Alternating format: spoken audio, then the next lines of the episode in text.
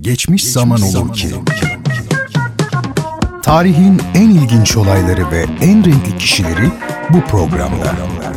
Bertan Rona tarafından hazırlanıp sunulan Geçmiş Zaman Olur ki sizleri her hafta şaşırtıcı konularla dolu bir tarih sohbetine davet ediyor. Geçmiş Zaman Olur ki her pazartesi ve her cuma saat 21'de Samsun'un Gerçek Radyosu'nda. Geçmiş Zaman Olur ki başlıyor. başlıyor.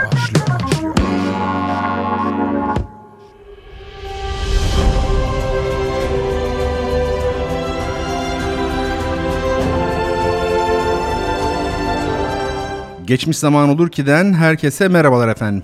Bertan Rona'yı dinlemektesiniz. Bu programı haftada iki kere sizler için hazırlıyorum. Unutulmayan tarihsel olayları, ilginç ve önemli kişilikleri geçmiş zaman olur ki de mercek altına yatırıyoruz efendim. Peki bu bölümümüzde hangi konuyu ele alacağız? Yakın tarihin önemli denilebilecek olaylarından 1953 İran darbesini. CIA ile İngiliz gizli servisi M16'nın el birliğiyle Musaddık'ı devirdiği bu darbeyi öncesi ve sonrasıyla ayrıntılı olarak konuşmak istiyoruz. Bakalım Musaddık nasıl devrilmiş? Sevgili dinleyicilerim, TUDEH'in yani İran Komünist Partisi'nin 1940'ların sonundaki gerilemesi 1950'li yılların başlarında İran'da ortaya çıkan milliyetçi harekete fırsat yarattı. Hareketin başında 1906 meşrutiyet devriminden beri ulusal politikada öne çıkmış isimlerden Muhammed Musaddık vardı. Musaddık, parlamento üyesi, bölge valisi ve Rıza Şah tarafından istifaya zorlanmadan önce kabinede bakan olarak görev yapmıştı. İsviçre'de okumuş, doktora yapmış, Batı hukuk sisteminin tümüyle İran'a aktarılmasını savunan bir tez yazmıştı. 1913'te eğitiminin bitmesinin ardından Tahran Üniversitesi Siyasal Bilimler Fakültesinde ders vermeye başlayan Musaddık, 1921'de Ahmet Kavam hükümetinde Maliye Bakanı, 1923'te Muşir et Dövle hükümetinde Dışişleri Bakanı olarak görev aldı. 1925 yılında Başbakan Rıza Han'ın Kaçar Hanedanlığına son vererek Pehlevi Hanedanlığını başlatan ve kendisini şah ilan eden yasa önerisini İran parlamentosunun kabul etmesi üzerine siyasetten çekilmiş, 1941'de ittifak devletlerinin İran'ı işgali ve Rıza Şah'ı görevden alarak yerine oğlu Muhammed Rıza Şah'ı getirmesinin ardından 1944 yılında bir kez daha milletvekili olarak siyasete dönüş yapmıştı. Musaddık iç ilişkilerde katı bir anayasacı olarak bilinirdi. Şah'ın saltanat sürmek yerine tıpkı Belçika ve Britanya'daki muadilleri gibi siyaset yapması gerektiğini savunuyordu. Buradan hareketle silahlı kuvvetlerin kontrolünü elinde tuttuğu, böylelikle anayasa hukukunun ilkelerini olduğu kadar ruhunu da zedelediği, parlamento seçimlerine müdahale etmek amacıyla orduyu kullandığı, asıl sahiplerine iade edileceğine söz verilmiş hanedanlık arazilerinin denetimini yeniden eline aldığı için genç şahı topa tuttu. Seçimlere hile karıştığı gerekçesiyle 1949 kurucu meclisinin meşruiyetini sorguladı. Aynı zamanda seçim yasasında ordunun sandıkların çevresinde boy göstermesini yasaklayan, seçim kurullarının bağımsızlığını güvence altına alan ve başta Tahran olmak üzere mecliste şehirlere daha çok sandalye ayrılmasını sağlayan esaslı değişiklikler yapılmasından yanaydı. Hatta okur yazar olmayanların oy haklarının kaldırılması gerektiğini bile savunuyordu. Çünkü kendi ifadesiyle toprak oligarşisinin değişmeyen iktidarını zayıflatmanın en iyi yolu bu olacaktı. Efendim Musaddık geleneksel politikacıların olumlu denge ve büyük devletlere taviz verme gibi yanlış politikalarıyla İran'ın varlığını tehlikeye attıklarını ileri sürüyordu. Böyle bir politika başka devletlerin de eşit ayrıcalıklar talep etmelerine yol açarak ulusal egemenliği tehlikeye sokacaktır diye uyarıyordu. Bu nedenle 1919 İngiliz-İran Antlaşması'nı ve hem Amerika hem de Sovyetlerle yapılan 1945-46 petrol pazarlıklarını kınamıştı. Aynı gerekçelerle petrolün devletleştirilmesi davasına sarılarak hükümetin Anglo-Iranian Oil Company'ye el koyması gerektiğini ilan etti. Yani İngiliz-İran petrol şirketi. İran'ın kendi petrol kaynaklarının üretiminde, satışında ve ihracatında tam denetimi elinde bulundurma hakkının vazgeçilmez olduğunda ısrarlıydı. İran yönetimiyle Anglo-Iranian Oil Company arasında petrol gelirlerinin bölüşümü konusundaki tartışmalar 40'lı yılların sonlarına doğru yoğunlaşmaya başlamıştı. İran halkı İngilizlerin kendilerini sömürdükleri konusunda son derece haklıydı ve önlerinde somut bir örnek vardı. 1944'te Suudi Arabistan'a giren Arap-Amerikan Petrol Şirketi yani Aramco, petrolün %50'sinin çıkarıldığı ülkeye, %50'sinin ise rafineriyi kuran şirkete ait olduğu şekilde adil bir antlaşma yapmıştı. Oysa Anglo-İran Petrol Şirketi İran'a petrol gelirlerinden çok az bir pay veriyordu. 1912 ile 1933 yılları arasında Anglo-Iranian Oil Company 200 milyon İngiliz sterlini kar elde ederken İran hükümetine yalnızca 16 milyon sterlin ödenti vermişti. Musaddık çoğu zaman İngiliz düşmanı diye nitelense de aslında 19. yüzyılın Britanya liberal parlamenter hükümetinin hayranıydı. Demokrasiye ve sekülerizme yürekten inanan bir insandı. Kendisi aristokrat bir aileden gelmesine karşın Musaddık'ı destekleyenlerin çoğu orta sınıftı. Seçkin Mustafilerle Feth Ali Şah'ın başveziri ünlü Muhsin Aştiyani'nin birinci göbekten torunu olan Musaddık ayrıca kan ve evlilik bağıyla daha nice ayanla akrabaydı. Orta sınıf tarzı bir yaşam sürdüğü için dürüst ve namuslu olmakla ün salmıştı. Es Sultani unvanını kullanmaktan kaçınıyor, onun yerine Avrupa'da yaptığı lisansüstü öğrenimle ilişkili olarak doktor diye hitap edilmesini tercih ediyordu. Çağdaşları arasında yüksek eğitim görmüş kimselerden doktor ya da mühendis diye söz etme alışkanlığı vardı. Başbakan seçildikten sonra da Musaddık kendisine ekselansları diye hitap edilmesine karşı çıktı. Britanya Büyükelçiliğine göre bu tavrı onun demagog, mantıksız ve öngörülemez yanlarının kanıtıydı. İranlılarsa onun diğer ileri gelenlerden farklı olduğunun bir kez daha doğrulandığını düşünüyorlardı.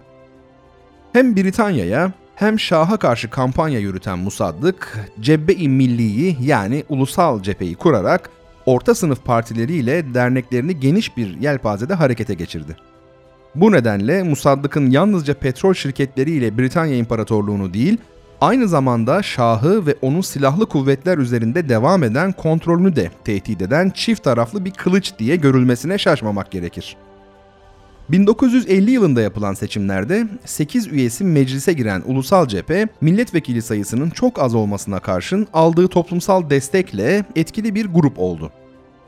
Orta sınıfın da desteğini alarak toplu dilekçeler göndermek ve sokak gösterileri yapmak gibi stratejiler sayesinde Musaddık petrol sanayinin devletleştirilmesi çağrısıyla kitlesel bir hareketi başlatabilmişti.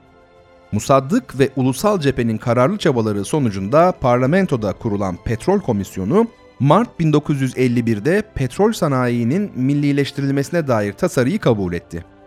Öneri 13 Mart 1951'de meclis üyelerinin oy birliğiyle yasalaştı ve İran petrol sanayi millileştirildi.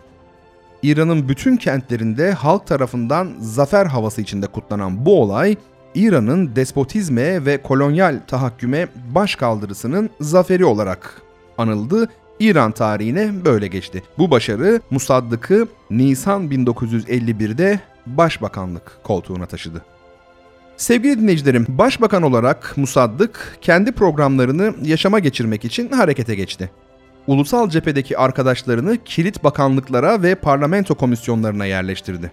National Iran Oil Company'yi kurdu ve kontrolün sorunsuz el değiştirmesi için İran İngiliz petrol şirketi ile görüşmelere başladı. İran İngiliz petrol şirketi direnince Musaddık Ulusal İran Petrol Şirketi'nin rafineri ve ülke genelindeki bürolarının yanı sıra petrol kuyuları ve boru hattıyla birlikte İngiliz-İran Petrol Şirketi'ni devralmasını emretti.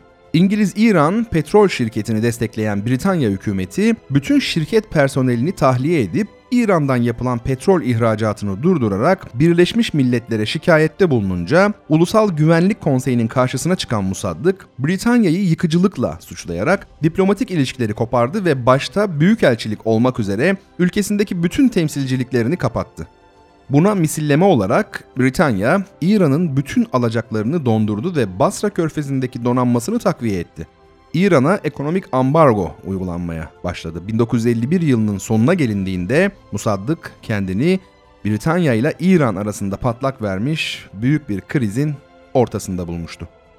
Şah'la yaşanan sorun ise 1952 ortalarında baş göstermeye başladı. Musaddık'ın monarşiyi ve toprak ağlarını zayıflatmak üzere seçim yasasında reform yapma girişimiyle bu sorun hız kazandı. Reformu çıkaramayınca şehir merkezlerindeki oylama sona erip de parlamentoda yeterli çoğunluğu sağlayacak kadar mebus seçilir seçilmez 16. meclisin seçimleri Musaddık tarafından durduruldu.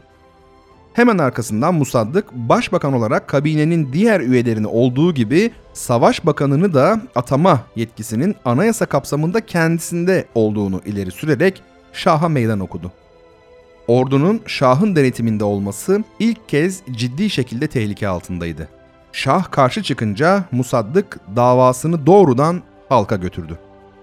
Bir radyo yayınında menfur güçlerin petrolün devletleştirilmesini engellemesini önlemek adına silahlı kuvvetleri kendisinin denetimi altında tutması gerektiğini savundu.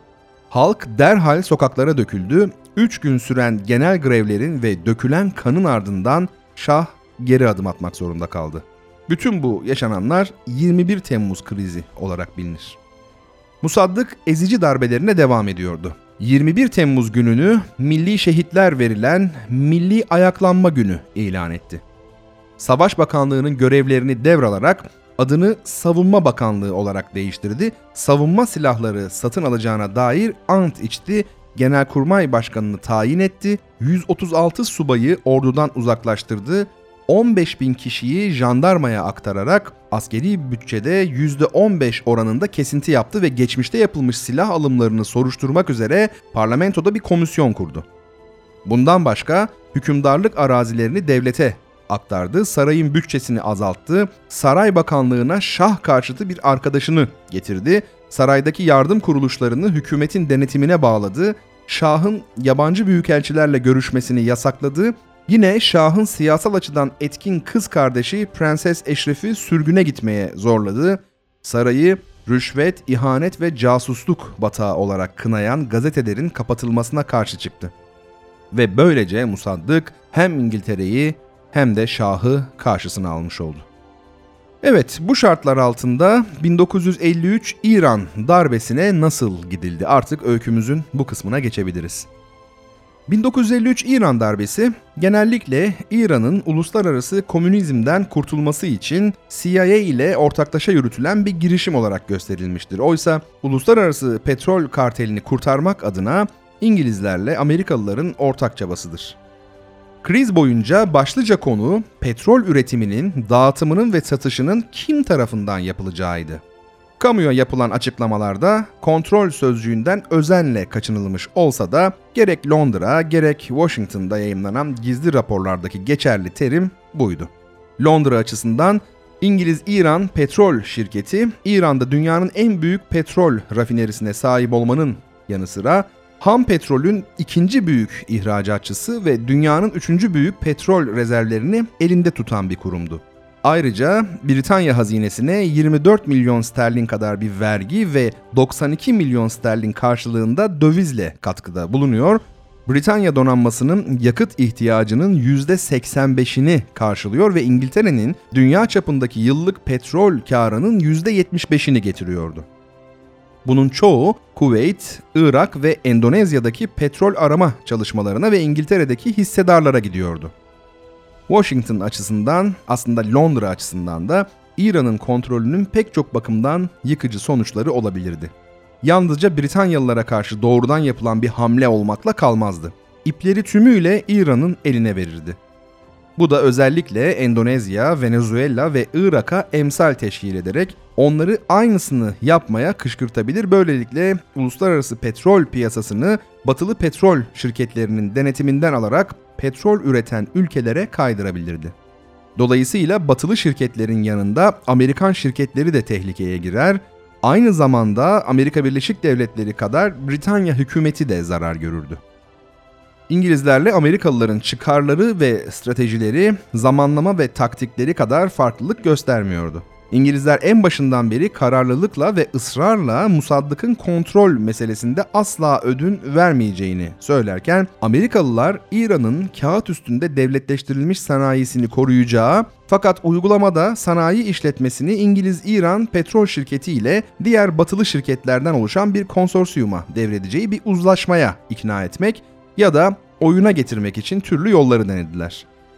Musaddık'la başa çıkmanın tek yolunun onu devirmek olduğunu savunan İngilizlerin görüşünün Washington tarafından kabul edilmesi 1952 Kasım ayına kadar sürdü.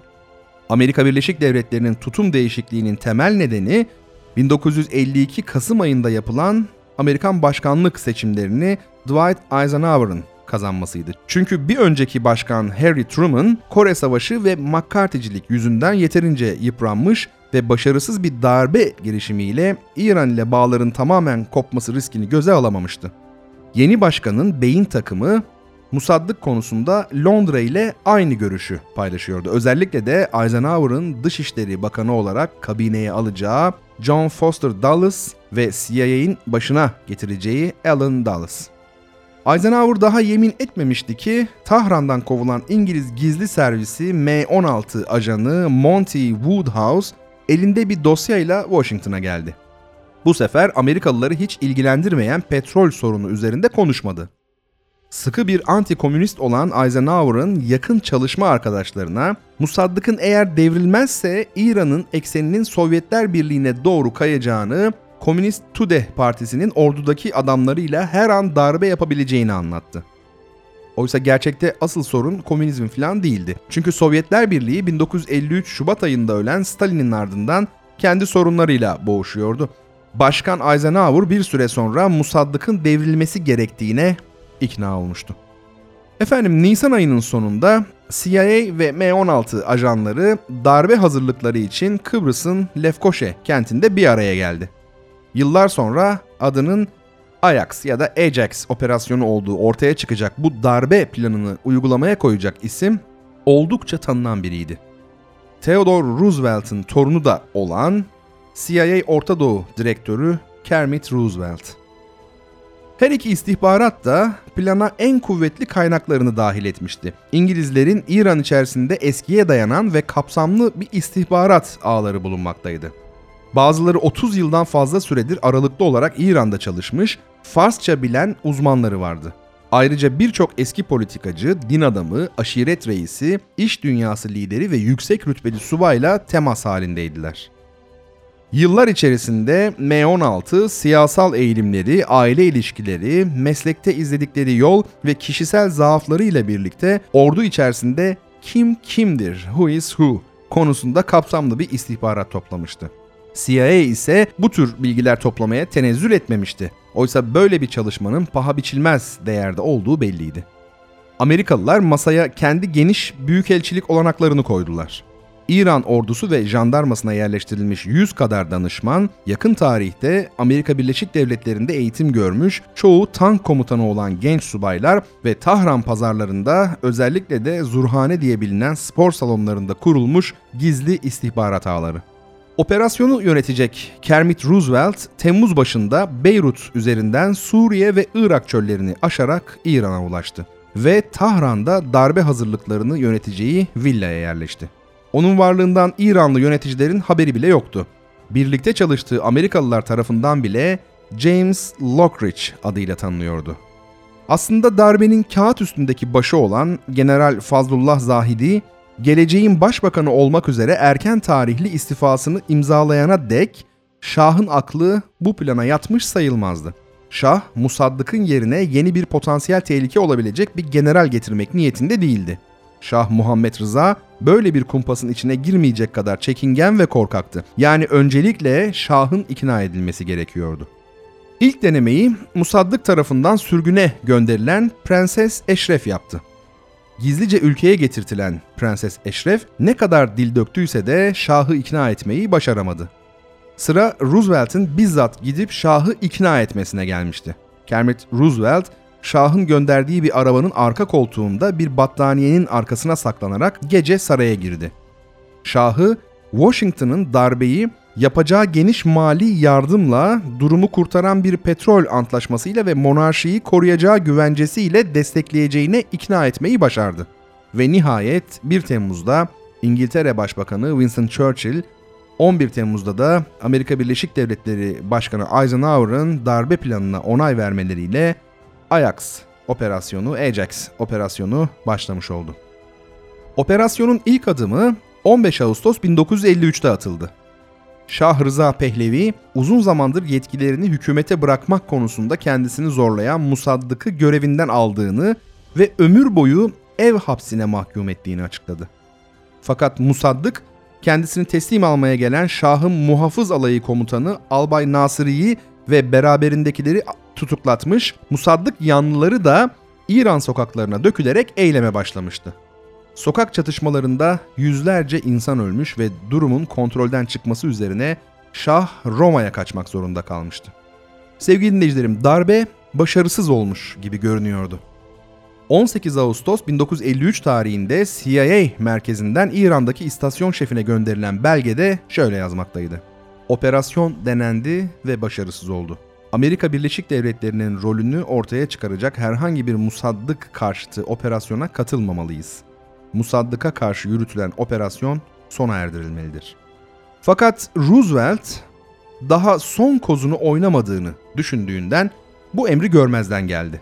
Musaddık'ın en büyük hatası ise darbenin bastırıldığını düşündüğü için daha fazla kan dökülmemesi adına taraftarlarını sokaklardan çekilmeye davet etmesi oldu.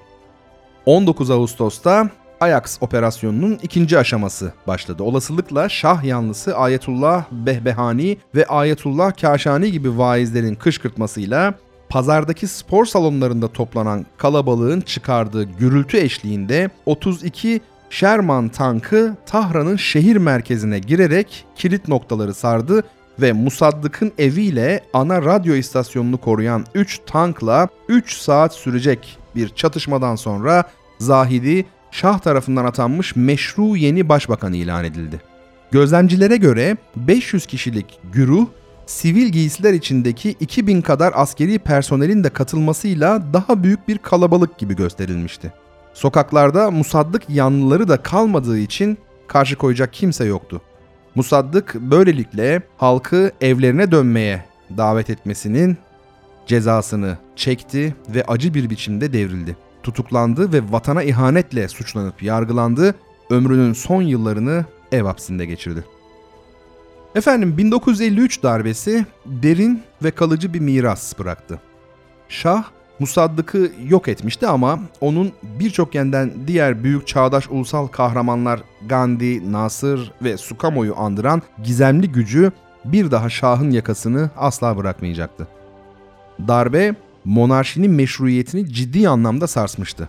Hele de cumhuriyetçiliğin alıp başını gittiği bir çağda. Bu darbe Şah'ı İngilizlerle, İngiliz-İran petrol şirketi ile ve emperyalist güçlerle özdeşleştirmişti. Aynı zamanda ordu da aynı emperyalist güçlerle özellikle CIA ve M16 ile bir tutulmaktaydı. Amerikalılar da İngiltere'nin fırçasıyla karalanmıştı. İranlıların gözünde başlıca emperyalist güç artık yalnızca İngiltere değildi. Onunla işbirliği yapan Amerika'da düşmandı şimdi. Darbe ulusal cepheyi ve Tudeh partisini mahvetmişti. İkisi de toplu tutuklanmalar, örgütlerinin yıkılması, hatta liderlerinin idam edilmesiyle karşı karşıyaydı. Bu yıkım sonunda İran'da İslami hareketin doğmasına zemin oluşturdu. Diğer bir deyişle darbe, milliyetçilik, sosyalizm ve liberalizmin yerine daha radikal bir İslam anlayışının konmasına yardım etmişti. Cumhuriyetçilik, milliyetçilik ve tarafsızlık sosyalizm çağında Pehlevi monarşisi ayrılmaz ve kaçınılmaz bir biçimde emperyalizm, çok uluslu kapitalizm ve batıyla yakınlaşma anlamına geliyordu. Nitekim 1979 İran İslam devriminin asıl köklerinin 1953 yılına uzandığı pekala savunulabilir. İyice yıpranan İngiliz-İran petrol şirketi adını British Petroleum yani hepimizin bildiği BP, BP olarak değiştirse de artık gelirini zorunlu olarak İran halkıyla daha fazla bölüşmek zorunda kalacaktı. Diyerek son cümlemizi de söylemiş olduk efendim. Geçmiş zaman olur ki'nin bu bölümünde 1953 İran darbesini ve Musaddık'ın devrilmesini sizlere serenti.org sitesinden yararlanarak anlatmaya çalıştık. Sevgili dinleyicilerim ben Bertan Rona. Geçmiş zaman olur ki sizin için hazırlayıp sunuyorum. Programı her hafta pazartesi ve cuma akşamları saat 21'de Radyo Gerçek'te dinleyebilirsiniz. Böylece tarihin bazen ilginç, bazen önemli olaylarını ve kişilerini benimle birlikte hatırlamış olursunuz. Kendinize iyi bakın. Önümüzdeki bölümde yeniden bir arada olabilmek dileğiyle.